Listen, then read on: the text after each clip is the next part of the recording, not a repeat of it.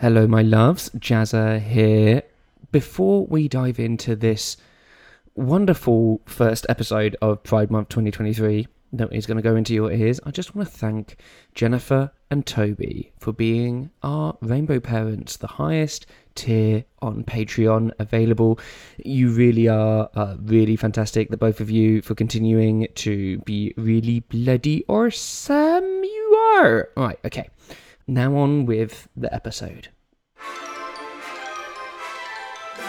Welcome to the Queer Movie Podcast, celebrating the best and worst. in LGBTQ plus cinema, one glorious genre at a time. I'm Rowan Ellis. And I am Jazza John. Each episode, we discuss a movie from a different genre of cinema. This episode's genre is actually Queer queer Disney? Disney. Oh, What? That's That, that was, was my. Sorry, do that again. Oh, Ahoy! That's that's my. I'm oh, That's, Mickey. that- that's my. Is that was that what you were doing? Yeah. Oh, today. Oh no. Today, we're going to be talking about the quite revolutionary first Disney movie to have an actually explicitly queer character. Yes, none of that LeFou shite. They made a character queer and didn't just tell us about it during the press tour. It's in the real movie. Amazing. But before we unpack how, in the end, we all become our fathers, Jazza, what's the gayest thing you've done since the last episode?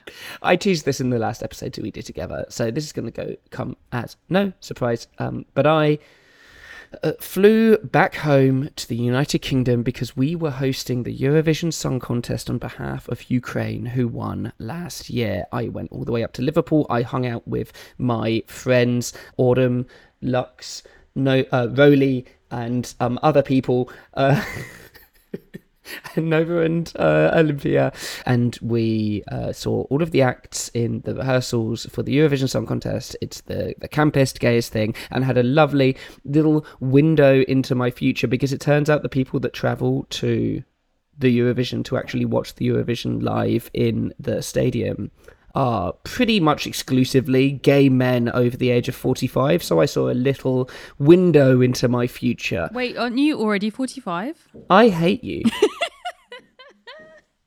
That's I hate you. That's so rude. Um, I mean, that, to be honest, that is both an extremely gay thing to do, but also an extremely Jazza thing to do. So I love that for you. one hundred percent. Thank you. What about you, Rowan? What have you done? I went to a book launch for a very queer book called Gwen and Art Are Not in Love by Oh, friend of the podcast. And by that, I mean friend of us, Lex Croucher. yeah, yeah, yeah. friend of the podcast in that they've guested on the show, and friend of the podcast in that they are actually a friend of ours. Indeed. So I'm halfway through the book at the moment and it is an absolute delight. But it was basically just like a very queer night where I wore a ball gown and had a dagger sword great. situation. I looked very hot. I will say that much right now. And also, as I loved to say to every single person who complimented me on my dress that night, because I will say right now, me and Tasman came together and we were so overdressed compared to everyone else. But I got it for cheap at a charity shop. Always love a cheap at a charity shop. Of course you did. Did you have to make any alterations? I did. I had to take the sleeves off because I uh, sweat too much to wear sleeves. Of course. Um, uh, uh, can I do a little humble brag, re Lex Croucher? Yeah, too too bad, already started. Um, so when they started writing, they're embarking on their career into writing. Basically, whenever a friend of mine writes a book, or whenever they create a human being and have a child, I start lobbying them to name the child or a character after me. And I very much did this with Lex. And eventually, after much bugging, I think in I think it's in Reputation. There is a grumpy old grandma character who is named after me, um, but uses my uh, yeah, isn't that cool? Um, but uses my non-public surname. Oh wow! so, So- everyone go look and up so it's Lex's, a big in joke. Lex's books to Doc's chatter. yeah, please do. I also have a, a friend who didn't name her baby after me, but I choose to believe did, which is Hannah's Yeah. son is called Rowan. We all choose to believe this. Mm-hmm. Rowan. And it was very mm-hmm. funny because she had to like message me prior to making the public announcement to just be like, hey, just FYI, don't tell anyone. I thought it was weird not to just say to you beforehand, Just about to announce my child has your name. I was like, thank you so much for the heads up. Awesome. Well, look at us. Um, that spilled over into just humble bragging at the end and people who've named things after us. Anyway, let's get on with the show.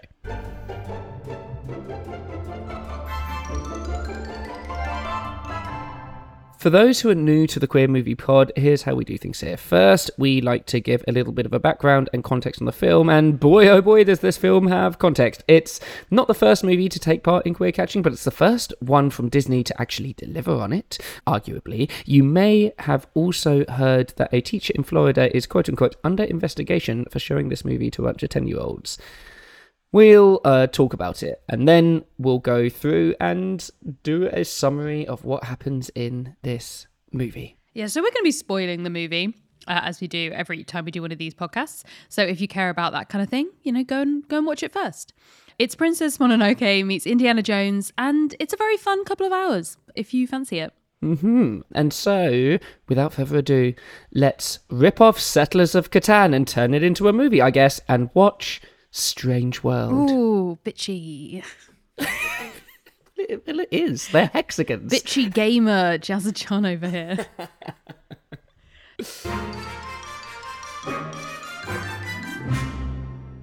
so I feel like we would be remiss to dive into this movie without first talking about gay Disney as a genre, which we've decided to that's the genre we've decided on today. Yeah, that is this episode. Yeah, and it's interesting because I mean, I have made an entire unhinged, very unhinged video on my channel, which I think is Disney's first gay Olympics, where I pretend to be the Olympic announcers at an Olympic Games, where the opening ceremony, where all of the first gay Disney characters are competing. The joke, obviously, being there aren't any, or at least there are a lot that are claimed to be the first characters, but either are just woefully bad representation in terms of like not being particularly present in the movies. So a classic one I can think of just off the top of my head is in Star Wars, technically Disney. They had those two women kiss in the background of a scene right at the end of the last movie in the new trilogy, and you were like, Confirmed queer. "Oh, Confirmed thanks." queer.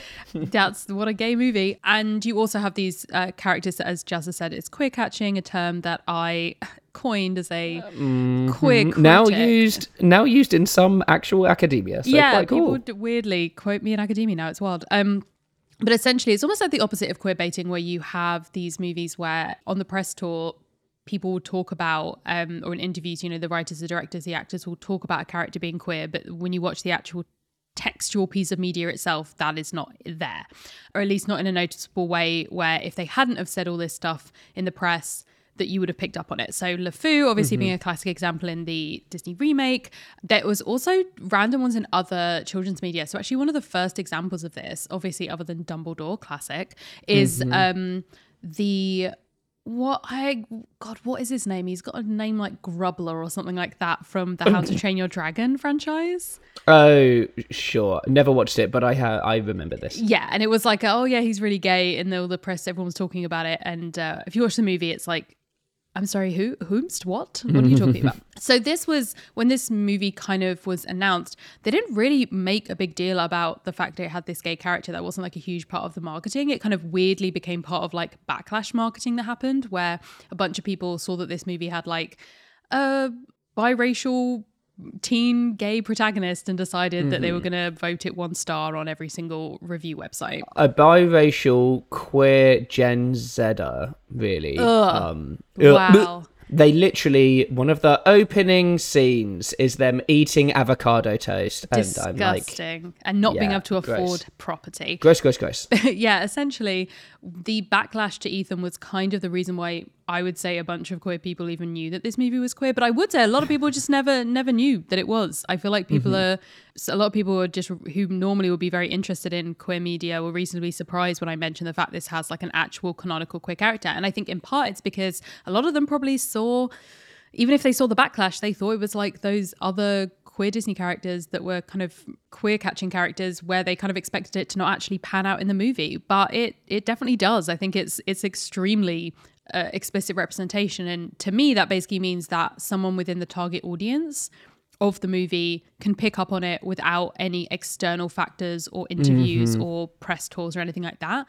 And I think absolutely this was as clear as you can make it. They talk about crushes, they uh, talk about flirting, like they have the kind of parents being introduced to the like there's, There's technically a coming out scene as well with the granddad too. Yeah. yeah there's a coming out scene so so it very much is uh is representation. Finally, Disney finally gives it to us, and it just happens Hmm. to be in a movie that was a notorious nobody watched. flop, um, Yeah. and that they actually ended up not releasing in a 20 different countries because of the queer content. Mm-hmm. Yeah, this just feels like a significant movie in the history of gay representation because it is like definitely the first teenage queer character in a Disney animated movie, Mm-hmm. and that that is in itself significant. But obviously, the backlash has not just been to do with like review bombing and stuff. Uh, Jazza, what's what's going on in the wonderful sunny state of Florida? our respondent, I hear our respondent Jazza John is on the scene. Jazza, uh, can you hear me? Yes, hello. I'm here sweating because that's all I ever seem to do whenever I'm in Florida. No, I'm I'm still in my apartment in New York where I have rights. Uh, so there is a long history of Disney within Florida. Obviously, that is one where one of the largest theme parks in the world is, and they actually get to administer it basically like it's its own local government. So Disney will run a lot of the utilities, things like fire responses and public transport on their grounds in Florida, and a lot of it is uh, allows them to be exempt from a load of taxation. Um, but they're also kind of like a huge important part of Florida's economy, employing like nearly hundred thousand people. And so when Disney sneezes, Florida gets a cold. Is that the right thing? Maybe I don't Sure. know. Recently i mean F- F- florida is a little bit bananas at the best of times. Just google florida man and see what it auto completes to. But they have kind of recently uh, as a state been somewhat antagonistic to disney as a company and as a brand. So the new florida governor desantis who is tipped to run for president uh, in the next year or so has been trying repeatedly to uh, remove the tax exemptions from Disney. And so they have been rubbing each other up the wrong way for a couple of years now. And then there was the rather famous. It's called the Don't Say Gay Bill. It's essentially a reintroduction of Section 28, which remove. It's actually called HB 1557 Very catchy. um, if you want to Google it properly, yeah, you know, don't say gay bill is um, uh, way cooler. But essentially, it says that, and I quote, classroom instruction by school personnel or third parties on sexual orientation or gender identity may not occur in kindergarten through grade three, or in a manner that is not age appropriate or developmentally appropriate for students in accordance with state standards.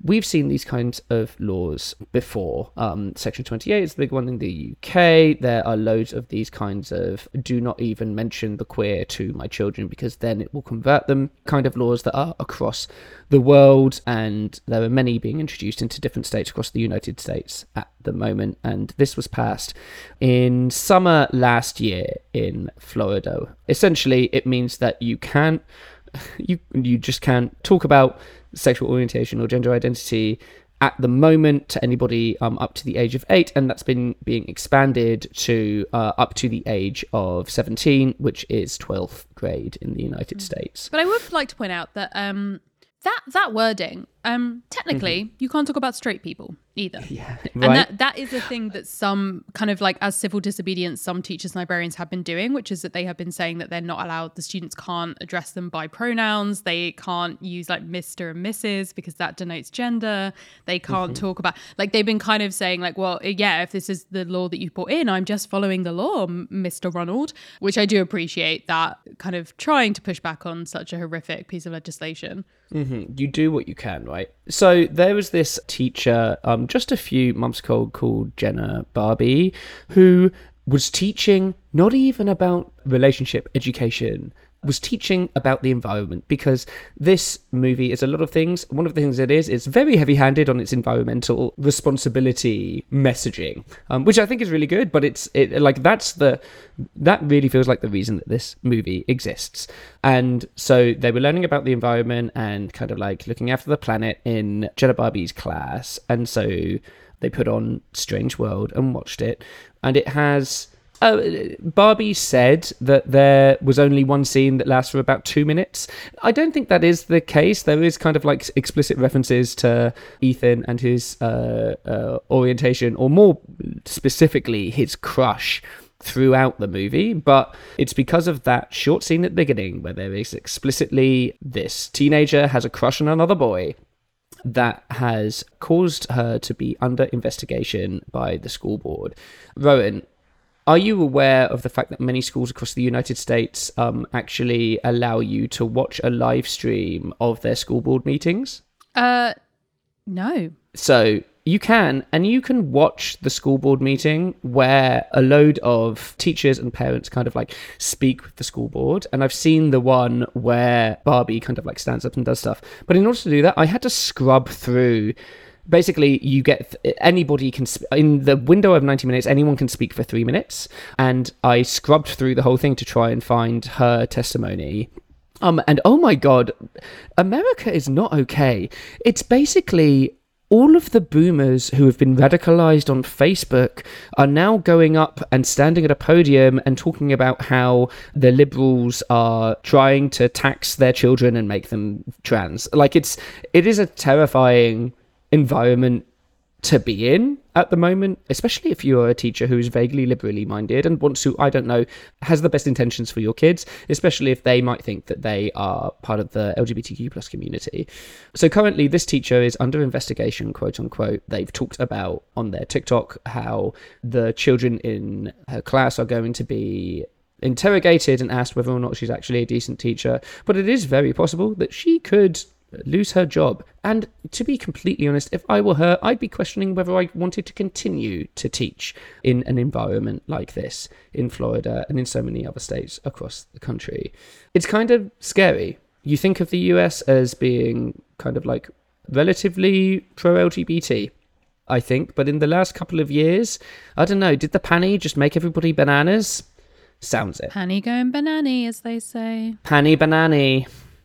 Uh, yeah, no, it's it's really awful. And like the first that I'd heard about it was seeing her TikTok, Mm. which sounds like it was like one particular student's mother who sits on the Who is on the board? Yeah. Uh, had basically like got this absolute like I think she described it as like a rampage that this woman was on to try and get rid of all representation within the school.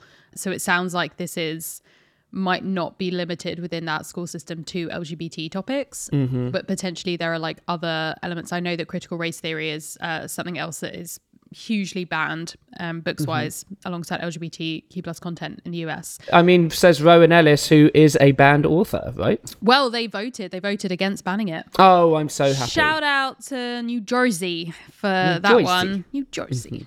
Uh, I don't actually know what that accent is, but I, you know, I try. I don't to know either. so that is the huge amount of. Uh, to be completely honest, if this stuff hadn't happened, we may not have been talking about this movie. It certainly wasn't something that was on my radar. It was on my radar because I am a true Disney fan. I am you're insufferable. a, you're a Disney gay. Yeah, you're a Disney. Are You're an insufferable Disney gay. You terrify me. I am a Disney gay. So I think I pitched this movie a while ago and it was sort of, I don't even think Jazza rejected. I think Jazza was just like, okay. And then just moved on I the ignored it. but I forced, I forced them into it. I did it. I was like, can't we? Ju- can't we like do some art house or uh, like a, a pretentious French movie or something like that? And uh, uh, luckily, there's a news story about it, which is a way to make me sit up and pay attention. So there is all of this baggage, but let's actually go and talk about the movie itself, shall we?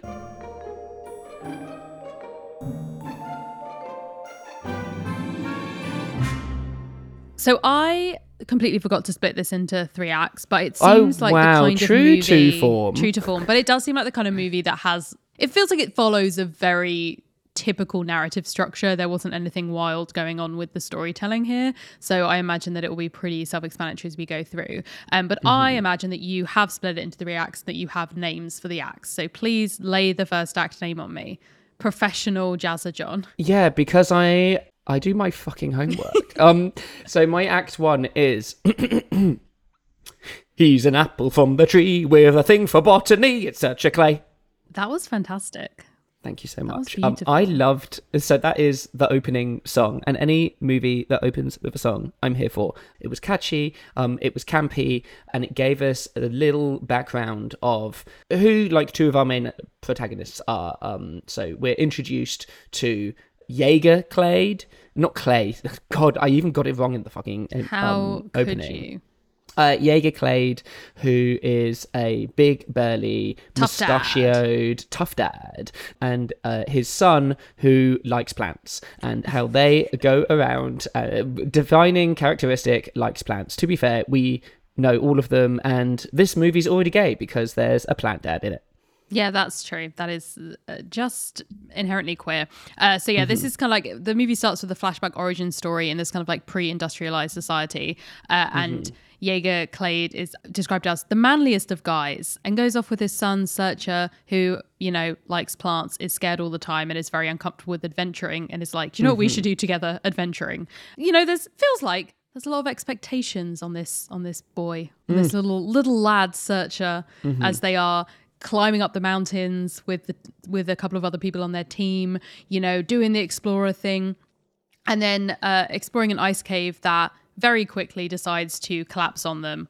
And of course, Jaeger saves his son. Another close call, eh? Uh, I'm going to say right now, his son Searcher. Not a not a fan, very clearly not into this, not a vibe. Jaeger, the manliest of men, very un un uh, in touch with his and his son's emotions, not picking up what Search is putting down whatsoever. Hundred percent. So in th- they're they're running, they're fleeing out of this uh, collapsing cave. The cave started collapsing because Searcher has found these these things that end up being called Pando, which is a terrible name for it unless it's a reference to something. Um, they're basically these electric green buzzing berries. They're an android green, and when they get out onto the side of the mountain, once they've escaped, they have a big argument because the whole thing is that they're trying to get to the other side of the mountain so that their civilization can develop. And Searcher is like, well, what if these buzzing berries could actually provide an energy source for us and therefore um, help us to develop as a nation. And Jaeger goes, Hell no, I want to explore I'm gonna go to the other side of the mountains, other side of the mountain. and so do you, my son. And he's like, I No. no, Dad, that's your dream, not mine. It's a classic. Uh, you know, man wants his teenage high school son to play basketball slash baseball slash American football, and then he's like, "That's not my dream. It's yours, Dad." Mm-hmm. Except with adventuring and gardening. Yeah. Also, Yeah, can I just say. I think it's very important to point out, and I feel like it is wild that no one in this world points out, and I can only assume it's because this doesn't exist in their world. But the but Pando it grow it's just Brussels sprouts. it grows like Brussels sprouts. it's. I'm. Um, I disagree. I think it looks like chestnuts. what is wrong with you? That's chestnuts grow on a tree, Jazza. But the oh, you mean the whole plant? Yeah. Sure. Yeah. Yeah. I guess. Um. But the little spiky balls, they look like chestnuts before you take them out. Never mind. Okay, moving swiftly on. Okay, Jesus so Christ. basically, it's a chestnut Brussels sprout hybrid. it's a, well, that electrocutes you. They're ele- they are 100 listen, they're electric Brussels sprouts. You cannot look at Pando and then look at how Brussels sprouts grow and not be like this is literally the same thing. Okay, fine. So uh, Jaeger continues on his journey, and Searcher with the rest of the expedition uh, return home, and then we flash back immediately, or flash forward 25 years, and we are introduced to Searcher now with beard. Dorky Dilf Searcher Yeah, who saved the world with his Brussels sprouts. The Mm-hmm. With father of Pando. Good boy. And we're um, introduced to uh, his wife Meridian, um, and they're Also hot. also very hot. Just has a great attitude through the whole thing, and their son Ethan and their dog Legend. Right? Is that what the dog is called? Yeah, Yes. like on a map. So basically, Ethan is embarrassed of his parents. They're like super cute. Meridian and Searcher just like kissy, kissy, kissy, dancey, dancey, dancey. Everything you want in a relationship and more. But not what you want in parents if you're a cool 16 year old. ugh, uh, gross. Gross. Oh my god, mum and dad, can't believe you're kissing in front of me. It's so embarrassing. So Ethan is a, a is basically a board game queer. Yeah. Ethan's friends rock up and they are like, "Oh, we were there at the um opening of." uh, Like the release of these new cards for this game that we play, which is Settlers of Catan. Primal Outpost. Put some put some respect on its name. Primal Outpost. it looks shit, and it's basically Settlers of Catan. Uh, Listen, listen. This this game is a central motif throughout this movie. Respect Uh-huh. Settlers of Catan, the Brussels sprout edition. It's only, I hope that they do a spin off. That'll be quite fun. Um, but we are introduced at this point to Diazo, who is Ethan's crush. They're like uh, um uh, super cute. Diazo uh, gets a good card in his Pokemon deck. Is the only point that I have, uh, and trades it with Ethan. Gives it to Ethan. Isn't it cute? Dad comes up, is like, "Oh, like, uh, you, I, you like my son, eh?" And and embarrasses Ethan some more. Um, specifically, okay, we need to appreciate Diazo not just doesn't just give him some cards. He specifically they went to the launch of the new packs, and he specifically got some for Ethan because he knew that Ethan wouldn't be able to make it because he would be farming or whatever. And so he he's like, Oh, I got you some cards. The friends who have come with them are both looking at each other like the most long suffering people in the world, where they're just like, oh my God, they're flirting again, for God's mm-hmm. sake. Like, won't these two just kiss already? Which I greatly mm-hmm. appreciated. And specifically, the card that Ethan gets is the farmer card, and he wants the explorer card, which is one that Diazo has, and Diazo goes to swap with him and basically is like, "This seems more like you," which is cute because he knows him. It's a friends to lovers story. By the end, it's so cute. Um, but yeah, uh, Searcher is great at being a dad, but specifically a very embarrassing one, and I love that for him. So they, like we get introduced to the town a little bit. We see that Searcher has a statue in the town alongside his father because Jaeger was a really cool explorer and uh, Searcher did the Brussels sprouts. And uh, later that evening, uh, somebody who was on the exhibition where they ended up. Um, oh, by the way, Jaeger never came back. Like Jaeger continued off searching and hasn't been back in 25 years. So presumed He was like, "What's more important than my son? Mountains," and he committed to that bit. and we presume well i presumed dead really uh, and one of the people who was on that exhibition um, who is now the president of the civilization called avalonia callisto comes back and is like uh, oh searcher the the Brussels sprouts they're dying. The Brussels sprouts are dying. We need to go and find out why they're dying. We found this hole. Look, there's a hole in the ground, and we're going to fly down into the hole and try and find out what is wrong with the Brussels sprouts. Mm-hmm. She's like, I know how much you love expeditions, specifically famous for it. I, in fact, was on that expedition where you decided to abandon your father to his weird expedition dreams so you could come back and not have to expedition anymore. Mm-hmm. You are the perfect candidate to come on this expedition. Let's go. Leave Yeah, your son exactly. and your wife behind and your three legged dog, who's also, I guess, here. We got to go and save the world. Love it. Very disaster movie chic. Yeah, so Searcher goes along with Callisto, and uh, we're introduced to basically this big hole in the ground. Um, I thought you were gonna say to like this character. So we're introduced to this guy. I'm like, I don't know if we're introduced. I guess we're technically introduced to the crew, but they're very forgettable. And I was like, oh no, we're introduced to the hole in the ground. we're introduced to the crew. I mean, there's there's this one crew member who is like uh, uh, cracking jokes that aren't funny, and we immediately are told to dislike him as the audience, and he full on dies in about ten minutes. He gets attacked by one of the blood cell pterodactyls, um, and is is like properly murdered. No, not a mo- not a single moment of grief. No pouring out one for the, our lost comrade. No, nobody cares. Um, barely named unimportant. Um, so they uh, go down into this giant hole, and it turns out that Ethan and Legend have stowed away as well, and so Meridian has followed them down too. So, oh no, the whole family is here, put in perilous danger as they try and find out why the Brussels sprouts are rotting. Those little rapscallions. So they end up being attacked by. When they went down into the hole, I was like, "This is going to turn into um, Journey to the Center of the Earth." There are going to be dinosaurs. Lo and behold, They're going to the center of the earth. Yeah, lo and behold, dinosaurs. So these pterodactyls uh, attack, like I said, kill the the the pilot. Pterodactyls, am I right? Uh huh. Attack. They're called oh, Pterodactyls, am I right? And So- then and then when they attack, then they end up being trapped in this like underground world. Terror attack trapdoors, am I oh right?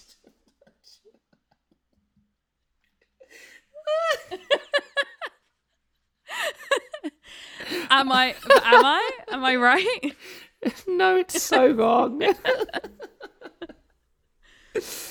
Um, so they're pterodactyl, and they end up uh, split up, obviously, because uh, how else do you progress a plot? Um, so Dad and Legend the dog fall off of the aircraft um, and into this fantastical world full of. Uh, it's basically dinosaurs, and we see all of them kind of like interacting one another in this huge ecosystem and you can see the uh, the route of the electric Brussels sprouts um, heading towards the heart of this world, to the center of the earth. And Dad is in danger, gets beaten up by this blue thing called Splat, which is significant later on, and ends up finding his dad. Oh my god, his dad has been here. Jaeger has been here for the whole 25 years. He's lost. Dad? Yeah. Oh my god. Yeah, he's lost. He has a big flamethrower now, and when Searcher is attacked by all of these like tentacle monsters, he fights them off, and they're like, "Oh my god, you're alive!" Nobody seems hugely happy about it, but you know they had a rocky relationship anyway.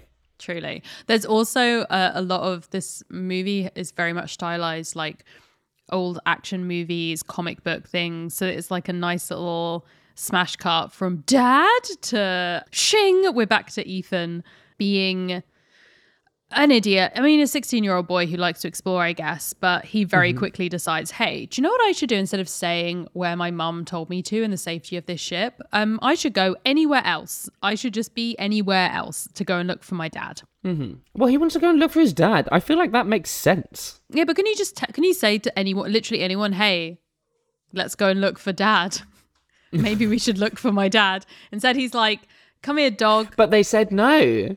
You're you're tr- no. You're trying to f- t- turn this into a plot hole. I think that this made sense. Oh no, no, it's not a plot hole. I just want to acknowledge the fact that Ethan is a stupid sixteen-year-old boy. I mean, sorry, he's an explorer. He's an explorer. He's cool. It's in his he blood. wants to go out and explore. Exactly. I really enjoyed the bit where he is like really awkwardly fake boast flirting with Diazo, where he's just like, Yeah. yeah. I'm in a hole in the like I'm in the center of the earth. Diazo's like, yeah, no big deal, just exploring. Don't. It's so. Yeah. I'm like, oh my god, what a cute little boy. I really, really loved those kinds of things because Diazo is not like this thing one and done that we see at the sandwich of the movie, like at the very beginning and the very end.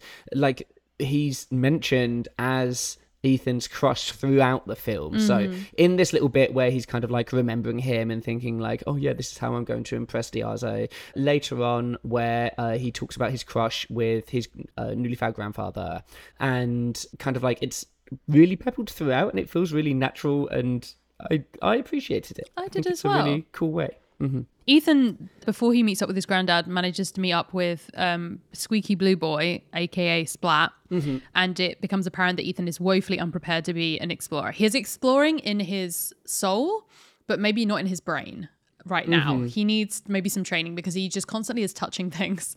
I, I feel like if he had been hungry at that moment, he would have just started to eat things with no knowledge of if they were poisonous. And so Splat is really Splat initially is trying to keep him alive because Splat is like a scout for these big creatures that like to eat mm, human beings. Uh, and so at first he's trying to keep Ethan alive simply so he can get him to the place where he can be eaten, but eventually ends up actually having to try and make sure he stays alive and um, really has his work cut out for him, our boy Splat. Yeah, bless. I full on didn't realize that Splat was trying to kill Ethan until the second time I watched this movie. I was like, oh, they're just friends. It's it's fine, Jazz. It's fine. It's just a movie for six year olds. It's very understandable that you wouldn't understand the intricacies of the plot. That's totally fine. Leave me alone. uh, so um, Ethan nearly gets eaten by these uh, tentacle monsters, and then uh, his granddad appears, and oh look, we have a lovely reunion. Um, uh, Yay. Jaeger's a granddad. Um, Sort of. It's kind of tense, but hypothetically, yay. Yeah, exactly. And then eventually they meet up with the rest of the crew because they've they've fixed the airship now, and now they're going to travel down to the center of the world, following the electric Brussels sprouts, so that they can save the energy system. Yeah, they can they can get rid of the poison. They can get Pando back up and running. Everything will be so fine. Mm-hmm. Everything's so great. And meanwhile, while this like very classic like quest type stage by stage step by step journey is happening we have this b plot situation which is just daddy on daddy on daddy issues between these three three boys Not daddy on daddy on daddy. yes but issues. So essentially, it's exactly what you would think from this setup. So um, Searcher is trying to really get Ethan to love farming. He's re- like when he's when he's trying to big up Ethan to Diazo at the beginning, he's like, "He is such a talented farmer. Let me tell you, he oh he bloody he's so good in a field." Thinking that's like the height of compliment for the height of cool for his son. Um, so he's wanting to get him. You know, he's talking about how good he is with a pando picker, all of this stuff. Whereas his father Jaeger is much more interested in trying to get uh, Ethan to use a some kind of flamethrower weapon. Yeah, uh, yeah. And Searcher keeps hallucinating his son growing a massive mustache, uh, like his father, really- and being I like, really I'm those. going to abandon you, just like your dad did. And clearly, he's got some issues with abandonment issues that he's kind of projecting onto his son. And neither of them are interested in letting Ethan be himself. And that's what he that's what he wants, that's what he craves, that's what he needs. And this all blows up during a classic father, father, son game of Primal Outpost Of, of Settlers of Catan. of Settlers of Catan, where the point is to live harmoniously with your environment and that there are no bad guys. And oh, it's almost like that could be some kind of like metaphor or inner message that we should think about during this movie or something. Wow. Yeah. interesting, interesting. But you know, Jaeger just wants to kill everything, um, and Searcher just wants to farm and like get more products and make more energy and take over more land and to get rid of anything which is going to hinder his particular crops. And uh, yeah, it turns out that's not great for the environment of The Primal environment. Outpost. Buy organic, kids. Who knew?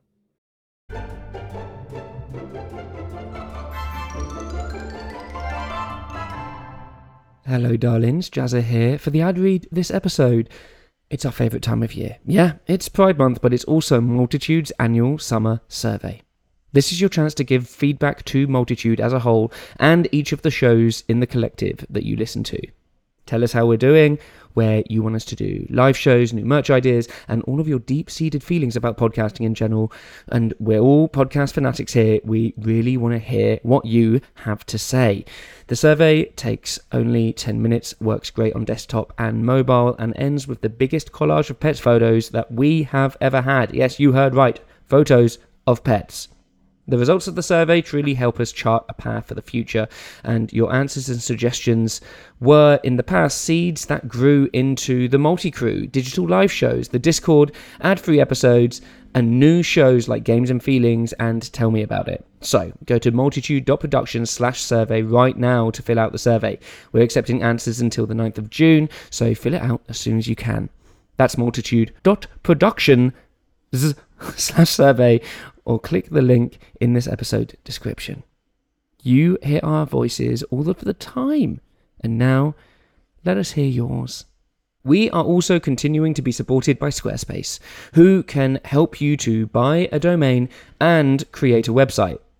We've been talking about how much we love using Squarespace for our own website creations, giving us access to analytics because we love them numbers, and creating email campaigns and connecting all of our social media into one place because when you are busy internet queers like me and Rowan, it's good to have a little hub for yourself. We know that you hear a lot from your favorite media asking you to use their promotion code for Squarespace. Um, and all we ask is that this Pride Month you choose to to support your favorite queer podcast, us, the Queer Movie Podcast. And to do that, all you have to do is go to squarespace.com slash queer movie. And when you're all set up to set up that little hub of yourself on the web, you can use the offer code queer movie or one word and save 10 percentage points off your first purchase of a website or a domain. Just go to squarespace.com slash queer movie. We are also sponsored this episode once again by the cute little darlings from Nerdy Keppie. They are a quality queerwear company from Portland, Oregon, family owned, trans operated, and unionized to boot, offering pride gear that's subtle, sustaining, and suitable for work in a variety of pride flags, with sizes up to 5XL in most items. They also have a selection of pride themed face masks if you want to keep yourself safe this season, queer affirming wall art, and so much more. I really do love the stuff that they have available there. So, all you have to do to get some money off is use the coupon code QueerMovie and you get 20% off of your first purchase. 20%! That is one fifth of the fee. Yeah, I turned it into a fraction. Why not? So just go to Nerdy Keppie. You can find them at ithaspockets.gay. That's the best URL you're going to hear all day. It has pockets, all one word, dot gay. And finally, I want to tell you about something new that you might like in your ears Gender Spiral, which is a new podcast about all things gender. Through interviews with folks from across the gender identity spectrum, we'll explore what it means to be a human in our modern gendered world. Gender Spiral is hosted by Ally Beardsley, a comedian and actor who you may know from College Humor and Dropout, and Babette Thomas, an artist, radio producer, and researcher extraordinaire. As non binary people, Ally and Babette are going on a quest to explore topics surrounding identity and gender by interviewing the experts on the topic, trans and queer people themselves. Trans and queer folks are constantly examining their experiences moving through life in a society focused on binary definitions of gender. But really, everyone should feel free to explore how ideas of gender and gender roles work for and against them in our modern world. No matter your identity, Ally and Babette invite you to join them on this gender journey. Check out Gender Spiral every Tuesday wherever you listen to your podcast starting on June the 6th. And you can also go to patreon.com slash gender spiral podcast to support the show. Go on, go spiral with them. And you can continue to spiral with us here at the Queer Movie Pod as well. When we go, we're going, it's back to the show. We're going back to the show enjoy the rest of the show.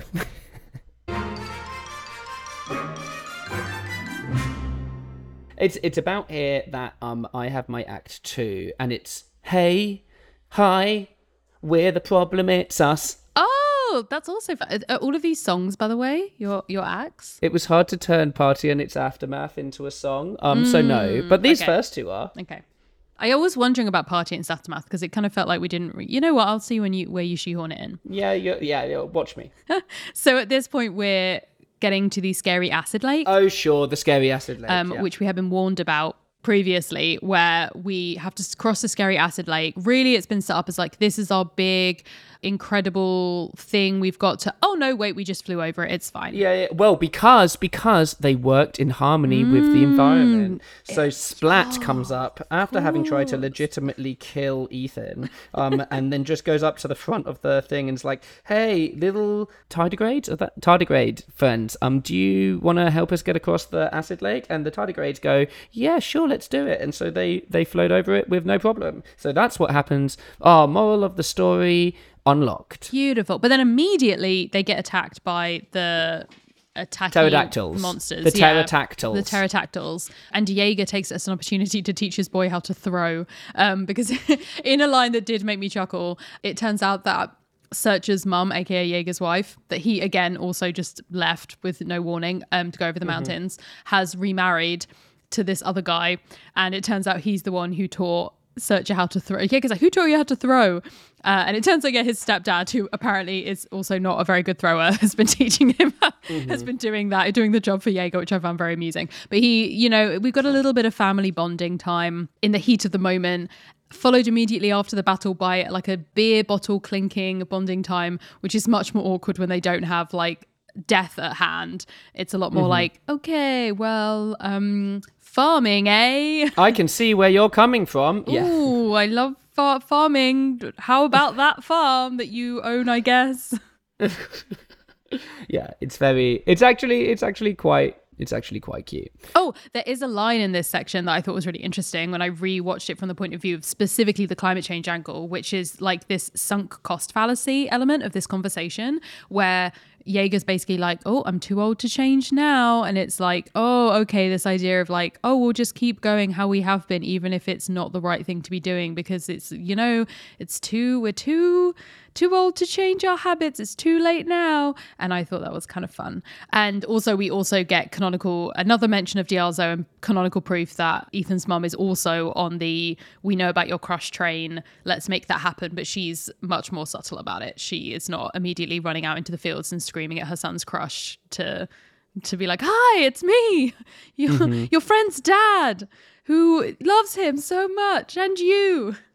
I'm so searcher in this i'm just like i'd be so fucking excited so we find out eventually that Ethan has actually quite enjoyed learning how to be an explorer from his grandpa. And then Ethan and Searcher, his dad, have a bit of an argument about the fact that Searcher's like, well, you are going to be a farmer. You're a fantastic farmer. Why, why would you want to like go exploring and doing anything? And Searcher's like, the Jaeger's been influencing you.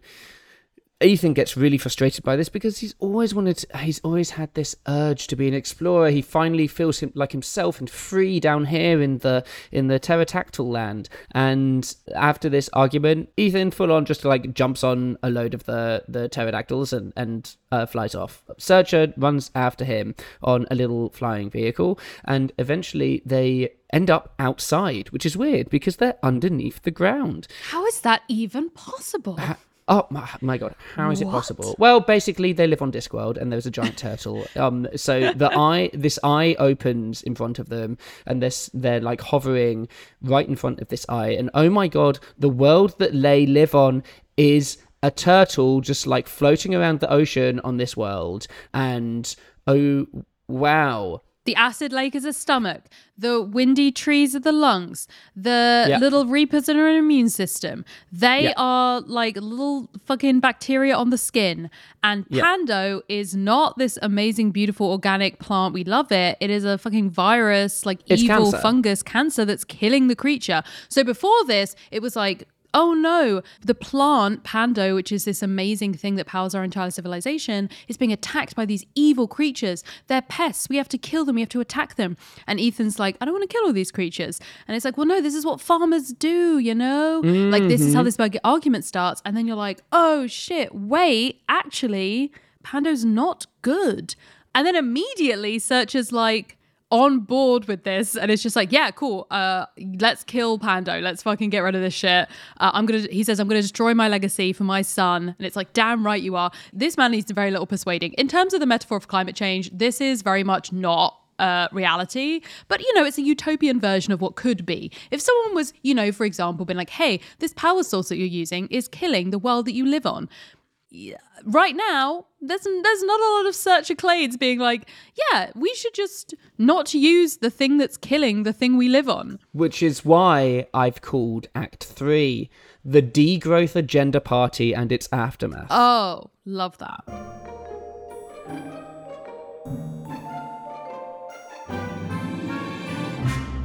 love to shoehorn in the party its aftermath which if this is for some reason the first episode you're listening to of this podcast every gay movie it turns out has an act which is the party and its aftermath mm-hmm. some of them have more than one one movie I can't remember which one it, was. It was all- three. yeah.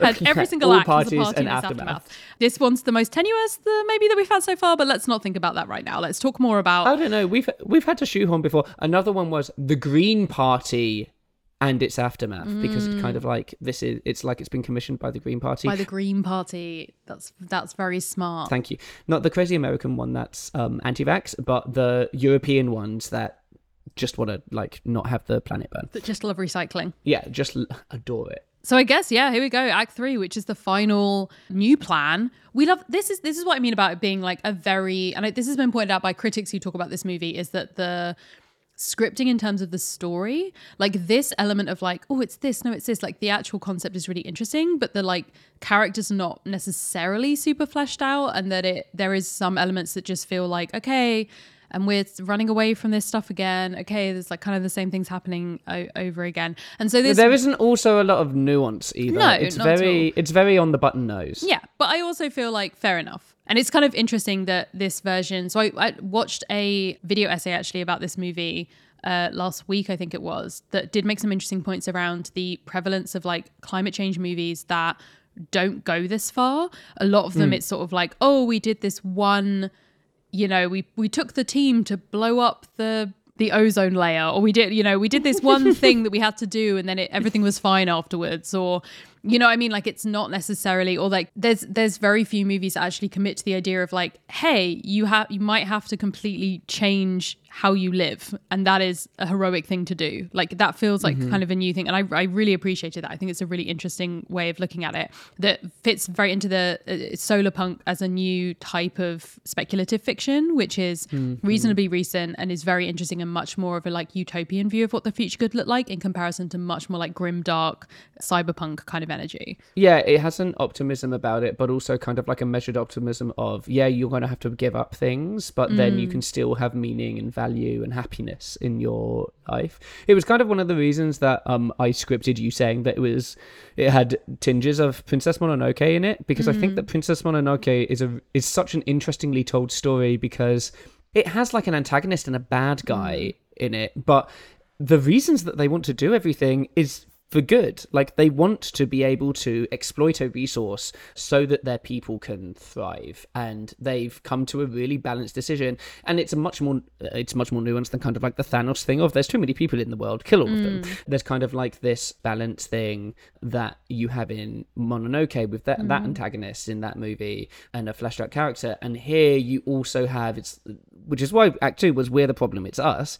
You we are the ones that are also the antagonist in this. Like yeah. the antagonist was seen as like all of these monsters, but actually the antagonists are there trying to maintain this world that sustains all of this diverse life. Mm.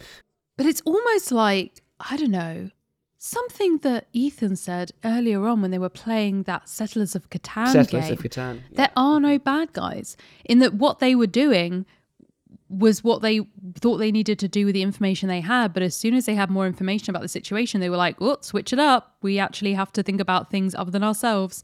And I kind of love that. The closest that we get to not really a bad guy, but like an antagonistic force or like a, a, a blockage or a barrier is Hot Lady leader woman. Callisto. Callisto, I think her name. I think you'll find in the script her name is Hot Lady Leader Woman. I'm so sorry. Essentially, who hasn't seen the fact they're on the back of a in the guts of a creature and is maybe understandably being like, "That's insane," locks them up before they can do this plan to destroy the Pando because she's like, "This is insane. Um, I mm, we're going to continue with our mission. You wait there until we can figure out what the hell is going on because this seems a bit intense."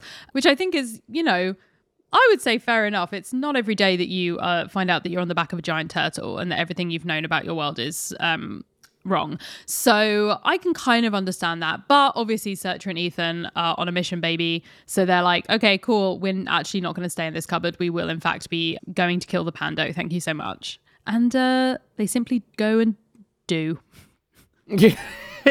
and and that's it, really. That's the movie. The end. No, That's the movie. There's some cute. There's um, some cute stuff with like. um Yeah, there's the wrap up bit where we have the cut to one year later where Ethan is off exploring the underworld with Diazo and is kind of like corresponding with his parents back home.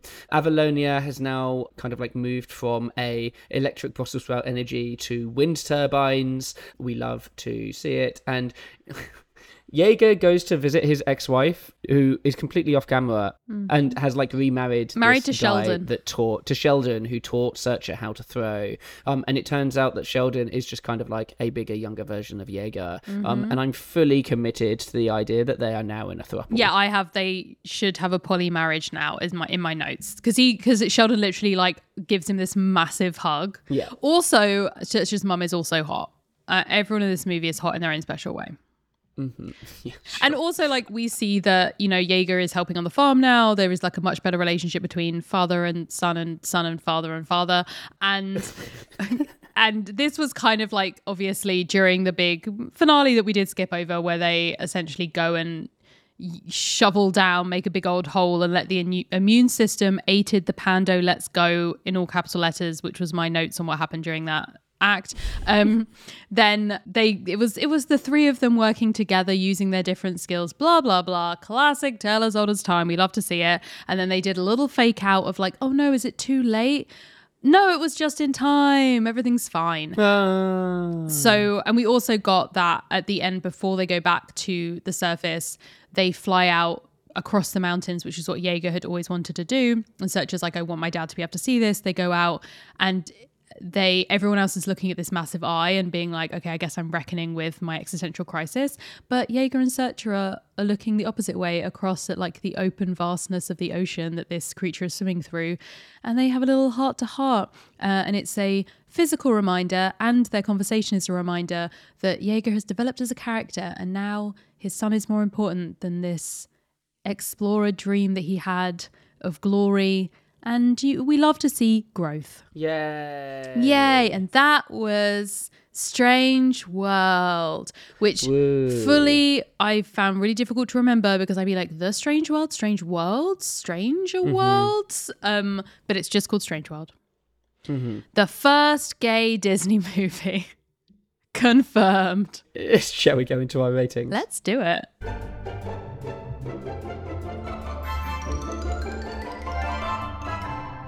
So we give a rating to each of our movies that we review, and we give it a rating out of six. Why six? I hear you ask. Well, let us tell you why. There is a canonical law reason why we do it.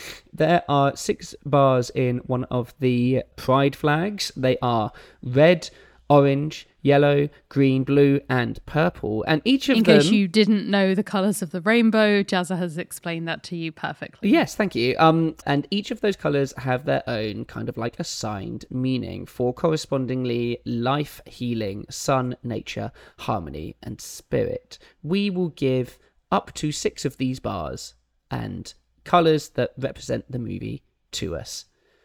How many are you gonna how give? many are you gonna No, give no, it? no. You go first. Okay, so I reasonably enjoyed this movie. I thought it was, but I did think it was just fine. I felt like I wish that there was a little bit more to the characters. They felt slightly like it was very much high on the action and felt quite mm, symbolic, like one to two dimensional characters. We weren't quite the 3D yet, but it does have quite a revolutionary piece of representation. And I really enjoyed how they went about creating a story which could very easily, if you told someone, hey, we made a Disney movie about a gay teenage boy, but it's also about sons disappointing their fathers, you would be like, oh boy, that's an interesting, mm-hmm. that's an interesting thing to do. But the his queerness is like nothing to do with his relationship with his father and even his grandfather, who is described as like the manliest of men and who could have that they could have made that a source of contention. Yeah, we didn't talk about that, but when he comes out to his granddad, or doesn't even come out, he just mentions that he's interested in another boy. I kind of had this moment of, oh no. But then the conversation continues as if he had said anything. And I really, really enjoyed that. Mm-hmm. I greatly appreciated it. And also that exactly what you said before, it wasn't something that they mentioned at the top of the movie and then never came back to. I think that hopefully in a few years we would have a version of the story where Diazo is like with them the whole time and we see their relationship progress from friends to boyfriends. But we mm-hmm. come back to it at the end. It's very clear that in a relationship they're traveling together in the strange world, like exploring and also so they kind of interestingly, I guess, doing both. Like he's going to explore, but they are also collecting resources, like his father mm-hmm. kind of being interested in botany and, and plants and animals, which was a really fitting end with Diazo as partners. And so I feel like that is was genuinely really well done. So I feel like I'm gonna give it three. Oh god, I'm torn between three and four. I can't help you. It's your ah. decision. Oh god. Okay, I'm gonna go with Well, I'm to give it three. So I'm to give it orange for healing, green for nature, and blue for harmony. It's a for me, it's a kids movie. Like I think I think it's a fine kids movie. The little people that are coming up in my life at the moment, all of my friends who have kids, I think this would be a great movie to show kind of like young kids. But this isn't a movie for me, and so that's why it isn't higher. But I think it's a perfectly passable kind of like Disney movie. But I just feel like it's not something that is a story that is well enough told to really connect with people beyond kind of like the explicit messaging that it has around, especially kind of like relation interpersonal relationships and uh, in the environment. So that's why it's kind of like a three for me. You know what? I agree with you. I also think that it's there aren't any kid characters in it, and there's like multiple adult relationships. So I would I would be really interested to see what like actual kids got from this movie because I feel like the cute little bouncy splat and the cute three-legged dog might be mm, potentially where a lot of their interest ends with the idea of like hey here's a here's a relationship between a an old man and his adult son and his teenage son who is definitely older than you seven year olds watching this movie so i i'd actually agree and i would probably give it the same i feel like there is this element of intergenerational healing obviously nature and then we learn to live in harmony so i think Exactly. great choices Okay, cool. Well done. go us Epis- episode another movie complete. down done dusted put it in the disney vault And I can't believe that we. I I genuinely didn't think that there was going to be a time that we'd have, like maybe eventually, but I like a, a an explicit category that is queer Disney. Like I think that's. I mean, you cool. asked me, you were like, is it actually get like when we were talking about Yeah. doing this? Did it surprise you with how much there was in it? It did surprise me how gay it was. Yeah, it did surprise me how gay it was because so I'm so used to it being subliminal messaging that that that as you said, people could blink and miss it. But this was so explicitly, no matter who watched this, you knew that Ethan was a young boy interested in another young boy. And that is yeah, the the fact that it did that is pretty pretty cool. The final word from Jazza on Strange World. Pretty cool. Pretty cool. Thanks. Thank you so much for listening.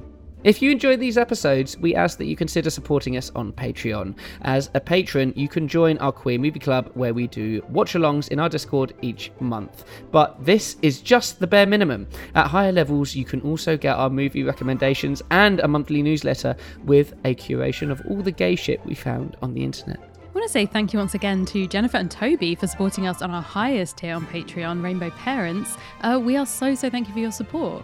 Make sure you follow us on the socials and subscribe to us on the podcatchers so that you are notified when we have our next episode out. We have been Jazza John and Rowan Ellis, and we are edited by Julia Schifini. This podcast is a part of Multitude. For more of their amazing stuff, go to multitude.productions. Thank you very much, my darlings. See you soon. And bye!